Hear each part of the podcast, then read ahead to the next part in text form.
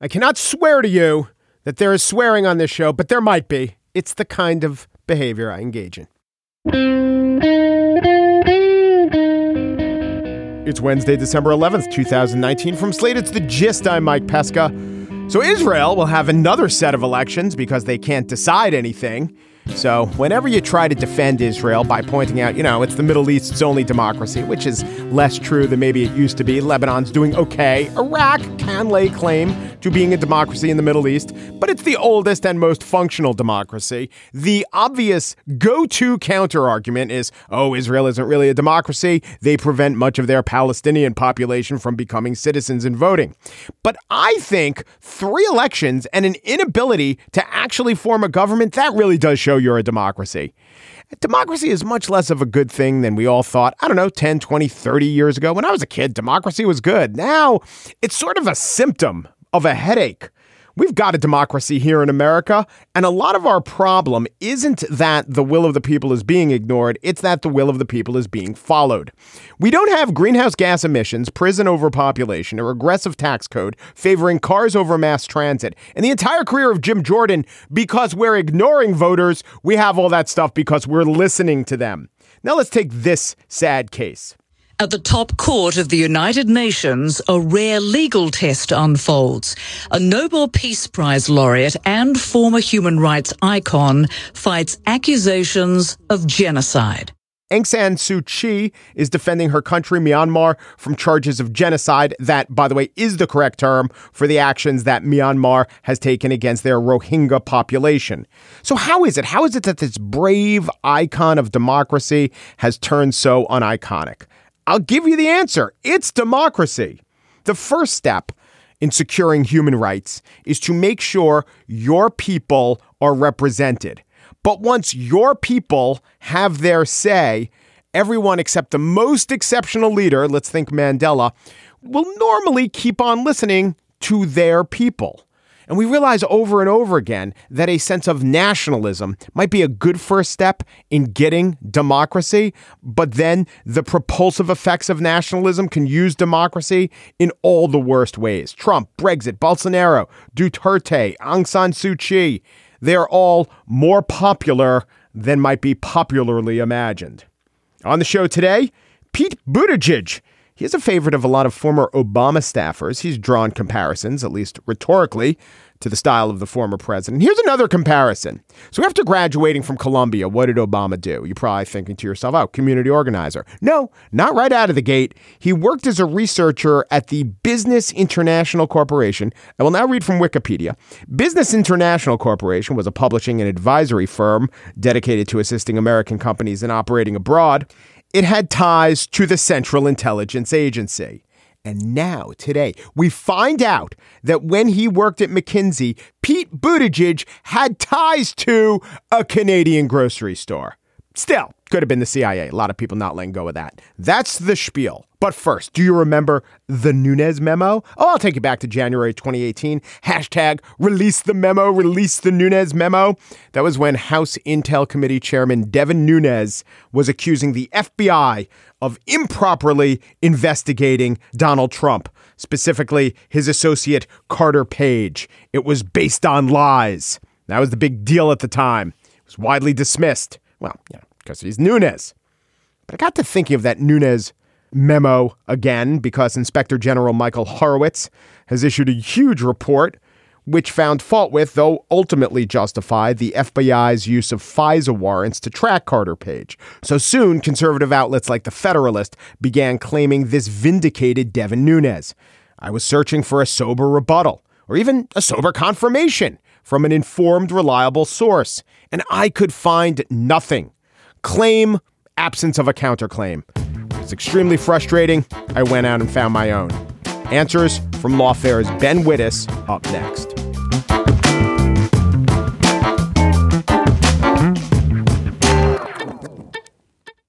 If I have to be honest, and I don't, it's not a job requirement, but if I want, and I do listen to a lot of other podcasts, and they're not always, but if I want to be honest, I want to look at Devin Nunes and the famous, infamous Nunes memo. Remember this? Oh, all the hashtags released the memo. Devin Nunes, the discredited nincompoop, per my construction, who is chair, was chair, was acting chair of the House Intel Committee, put together a memo that was released that basically accused the FBI of dirty pool in its investigation of the president in getting and reauthorizing FISA warrants. But now we have an inspector general's report by Horowitz that confirms a bunch of, at least in the direction of what Nunes was alleging. This has created in me, and maybe you, if you've been looking or considering it, this has created a lot of angst because can the guy that I've been calling a discredited nincompoop, can he really be slightly less discredited? There are other things to discredit him. Can he be less discredited than I allege? There is the best person to talk about this with me. He is Ben Wittes, senior fellow at Brookings, editor in chief of the Lawfare blog, and I guess a, a longtime Nunes watcher. Hello, Ben. Thanks for coming on. I, that's the first time that phrase has ever been used to describe me. You are a Nunes watcher. You can't help. You can't look away, can you? I guess I could call myself a a, a, a Vunez. That's right. A few to a Nunez. So if I were to read the lawfare headlines, and I subscribe to this way of thinking of it, can the FISC clean up the Nunes memo mess? Uh, the timeline of the House Intel Committee chairman, all the Nunes that's fit to print. That's actually pretty clever. It was worse than you think. The House Intelligence meeting on the Nunes memo. First question Does this IG report vindicate the Nunes memo? Vindicate? No. Does it suggest that Nunes was onto something that had significant elements of reality to it? Yes. Mm-hmm. Okay, let's be fair. Are we? Does that surprise us? We, we, the collective wisdom, I think, of the people watching this, pretty much portrayed the Nunes memo as an entirely discredited document. Is it less discredited than we thought? Well, all right. So let's and and I have not gone back and reread it in light of the IG report, and so I don't. Um, but but l- l- let's remember that there were aspects of the Nunes memo that were completely untethered from reality, right? And that in you know, for example, that the Nunes memo contended that there was no disclosure in the FISA application for whom Chris Steele was doing the work, when mm-hmm. in fact there was a substantial footnote of that. So there are aspects of the Nunes memo that are simply false. That said, if the question is, was Nunes alleging that there were substantial problems in the Carter Page FISA, including that it was over reliant on Chris Steele uh, and that it did not adequately disclose reasons to be suspicious uh, or skeptical of the things that Chris Steele was saying. That is consistent with the findings that the IG has has made, and those findings are a significant problem for the bureau, and you know reflects a genuine deficit in the Bureau's performance in this case. And I think to the extent that uh, Nunes flagged that, if only by accident early on, um, sure, he, he, he is correct about that. Yeah, and I'll read a quote, direct quote from the IG report, and then contrast it with a direct quote from the Nunes memo. The IG report said that the FBI did not abuse the Foreign Intelligence Surveillance Act process or, quote, omit material information. Okay, so the IG report did not omit material information. Here is the quote from the Nunes memo.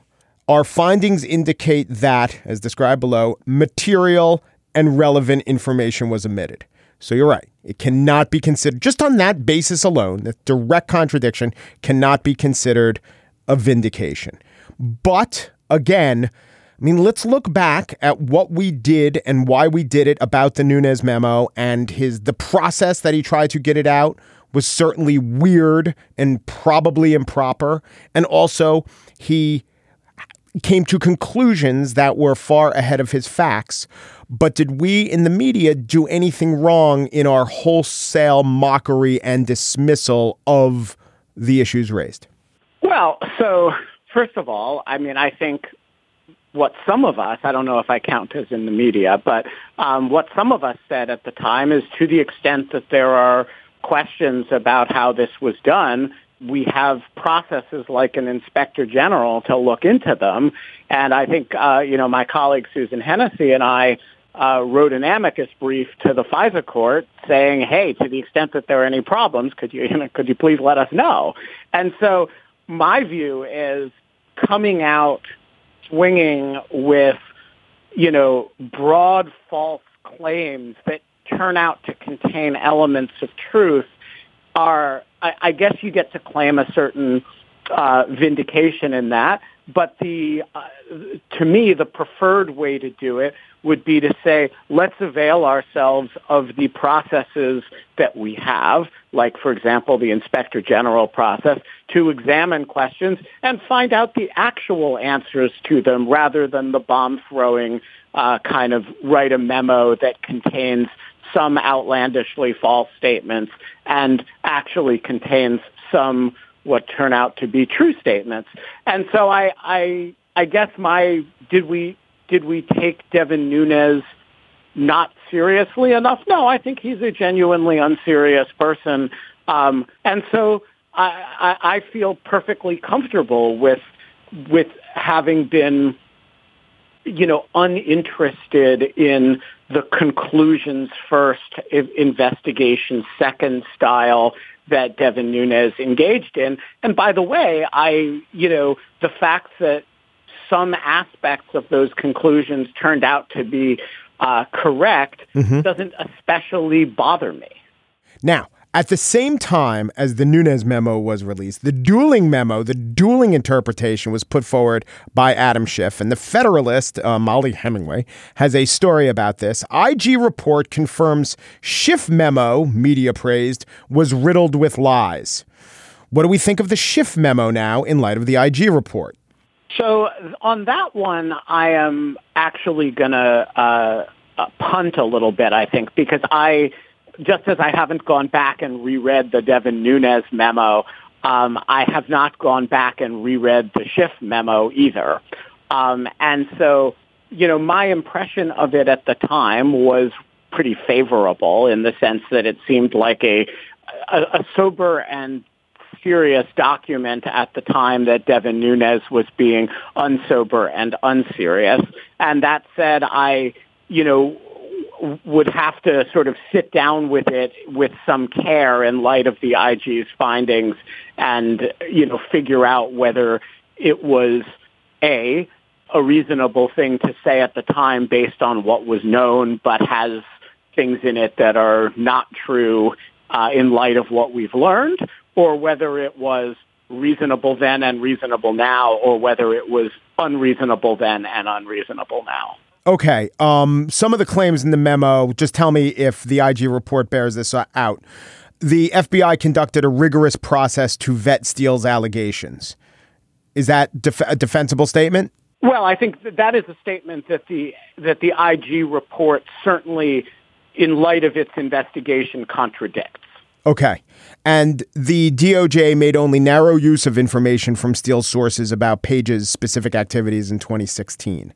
Uh, I think that's a little bit more complicated. So um, there is a fairly broad use of material from Steele. There is also a lot of other material, and so I think that's kind of a um, look. Steele was an important component of that application, and whether one wants to characterize it that way or not, I, I, I would not characterize it that way, but I think that's it's sort of more in the department of judgment call than, than, than fact. Yes. So, broadly speaking, the critics of the process, the defenders of the president, the those claiming Nunes vindication, Schiff uh, riddled with lies are advancing a story that without the Steele dossier, there'd be no original FISA application, which I recommend people listen to your latest uh, Lawfare podcast. it just totally explodes that. But the second part, without the Steele dossier, there wouldn't be the repeated reauthorizations of the FISA warrant. How true is that? Well, so I, look, I think the, the this is a very important distinction, and I think it is fair to say that first of all, the IG does not say that it was wrong to rely on reporting from Chris Steele. Mm-hmm.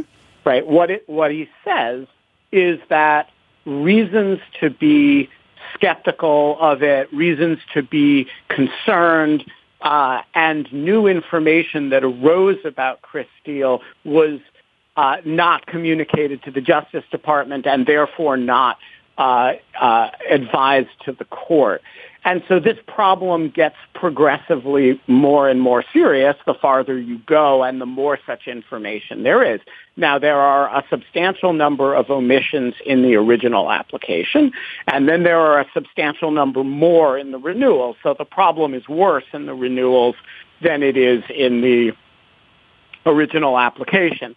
That said, he does not conclude that the, you know, taking all that stuff together the like if all the if all the information that should have been corrected was corrected and if all the information that was omitted had been included that there wouldn't be a viable application as an initial matter or that there wouldn't be viable renewals. He doesn't address he makes a point actually of not weighing in on that question. And so i, I do think on that you know both sides can sort of one, one side can say correctly the FISA process in the in the uh, Carter Page FISA was severely defective, and it raised a you know question about the integrity of the applications. And the other side can say there is no finding that the application was at the end of the day inadequate. And um, you know that's a kind of question. I guess eventually the the, the court itself may have some something to say on that subject, but it may not. And I think at the end of the day, that's, uh, you know, a kind of uh, question that people are just going to go to their corners about.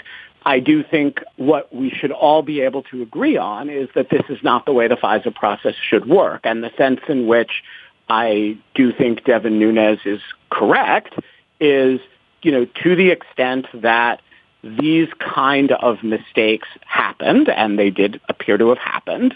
Uh, and to the extent that that is not the FISA process for which people, whether you're defenders of the president or opponents of the president, that is not the FISA process for which we should hope. And to the extent that Devin Nunes flagged that, even if it's a sort of stop clock right twice a day kind of situation, uh, I don't I don't think we should not take it seriously because Devin Nunes flagged it. Benjamin Wittes, editor in chief of the Lawfare blog and senior editor at the Brookings Institution. Thank you so much, Ben. Been a pleasure.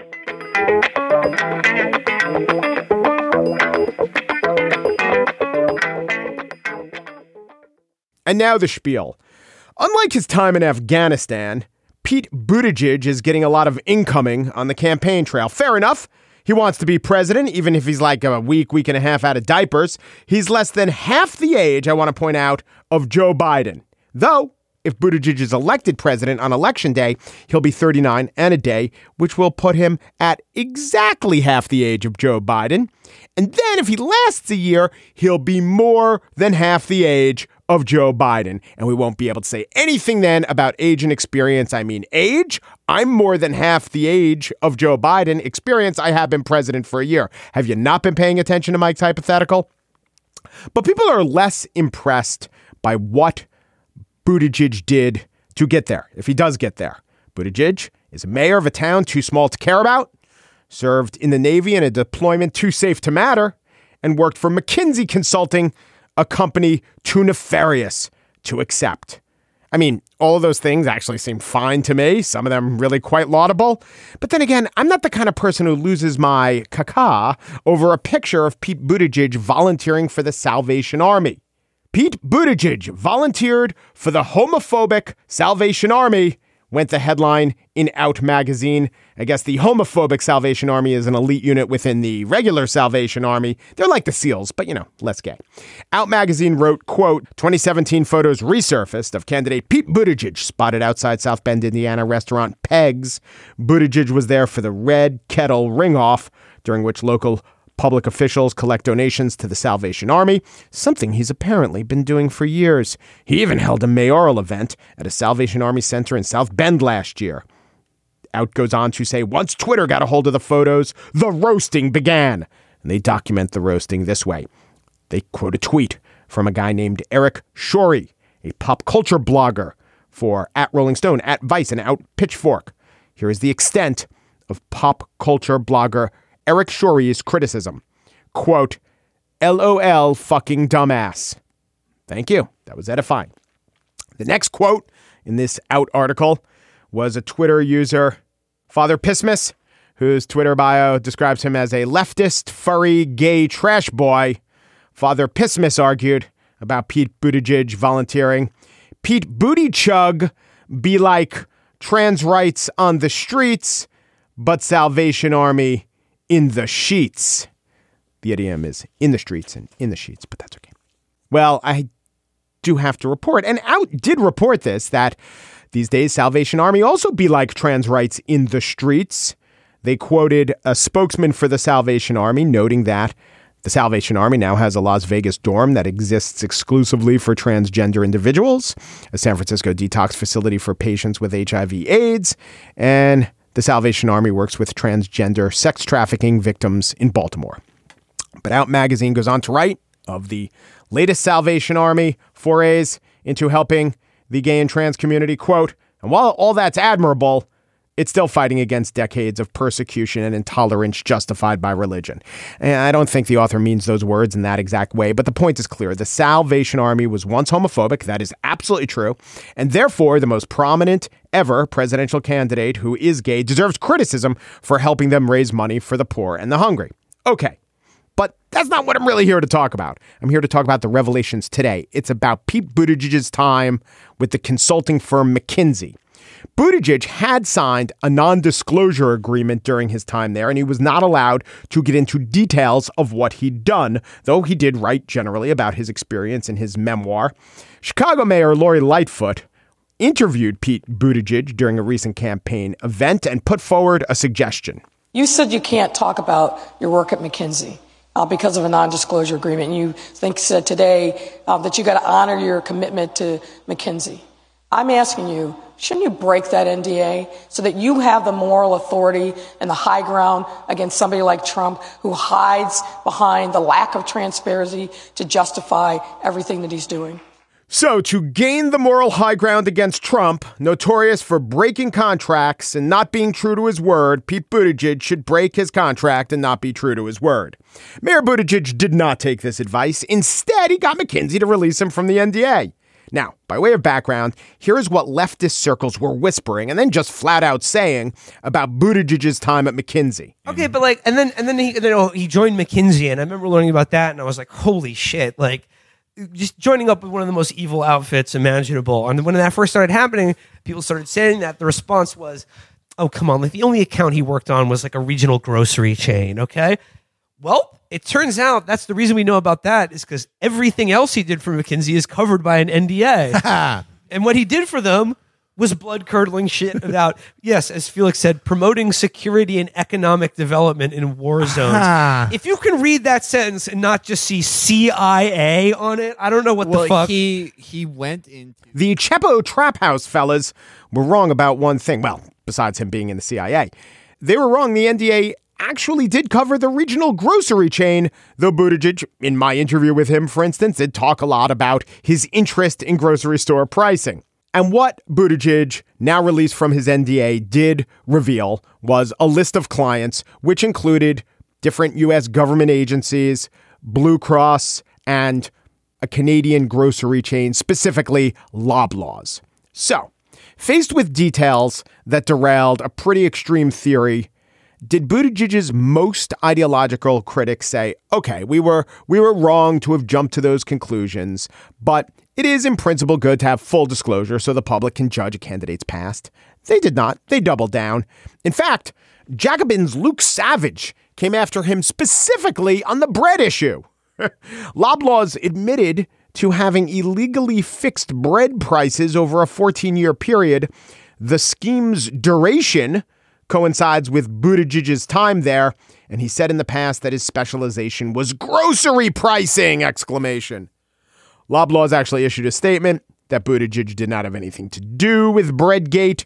Breadgate, by the way, began in 2001 when Buttigieg was an undergraduate at Harvard, although Harvard admitted to excluding women from their social clubs and discriminating against Asians in admissions, and the Unabomber went to Harvard. How about that, Pete? So, yeah, the way it's being treated is that Buttigieg and Loblaws, well, turns out it's even worse than the extraordinary rendition charges and black ops scenarios that Buttigieg's opponents had envisioned. I mean, this, the guy worked in bread pricing or not. I mean, this is a potential disqualifier, isn't it? For Buttigieg's rivals. This is just mana from heaven, or at least Ottawa. And wait, wait, hold on. Turns out there's also a link between Loblaws and the Trump administration. Remember this guy from Arrested Development? You don't need double talk. You need Bob Loblaw. Bob Loblaw, no habla español. Bob Loblaw, played by Scott Baio. And who did Scott Baio endorse?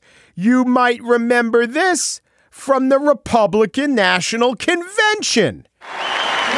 And television director and actor from the sitcom Happy Days, Scott Baio. Yes, yes, it's all coming true. This is the massive conspiracy that makes giving to the Salvation Army look, well, obviously still horribly shameful and inexcusable.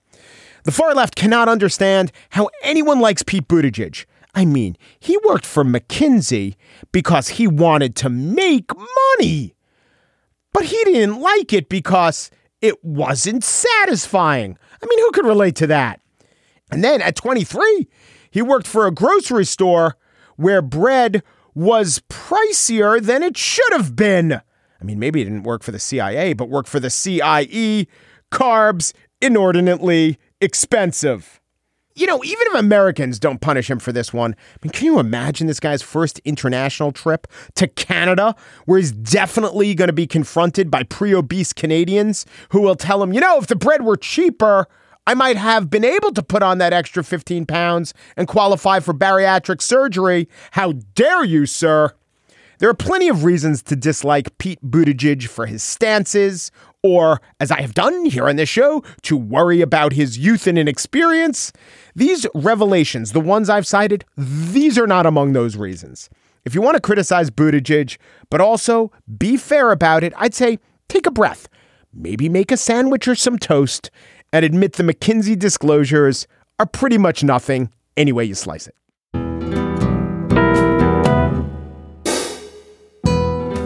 And that's it for today's show that just was produced by Daniel Schrader, who, in light of the somewhat reconsideration of discredited nincompoop Devin Nunes, has been rethinking if unconscionable drama queen Lori Loughlin might not actually be unconscionable, might be conscionable. Christina DeJosa, GIST producer, is wondering if disgraceful historic fumble fist Prince Philip II of Spain might have had some good traits. Maybe the fists didn't fumble away everything. The gist we are stuck on the question incomprehensible blabbermouth Jeanine Pirro might be, not going to say comprehensible, but maybe she's not 100% reprehensible. My title for Hillary Clinton's new book, instead of What Happened, is Living in Denial and in Need of a Lobotomy. Okay, still reprehensible. Un per du Peru, and thanks for listening.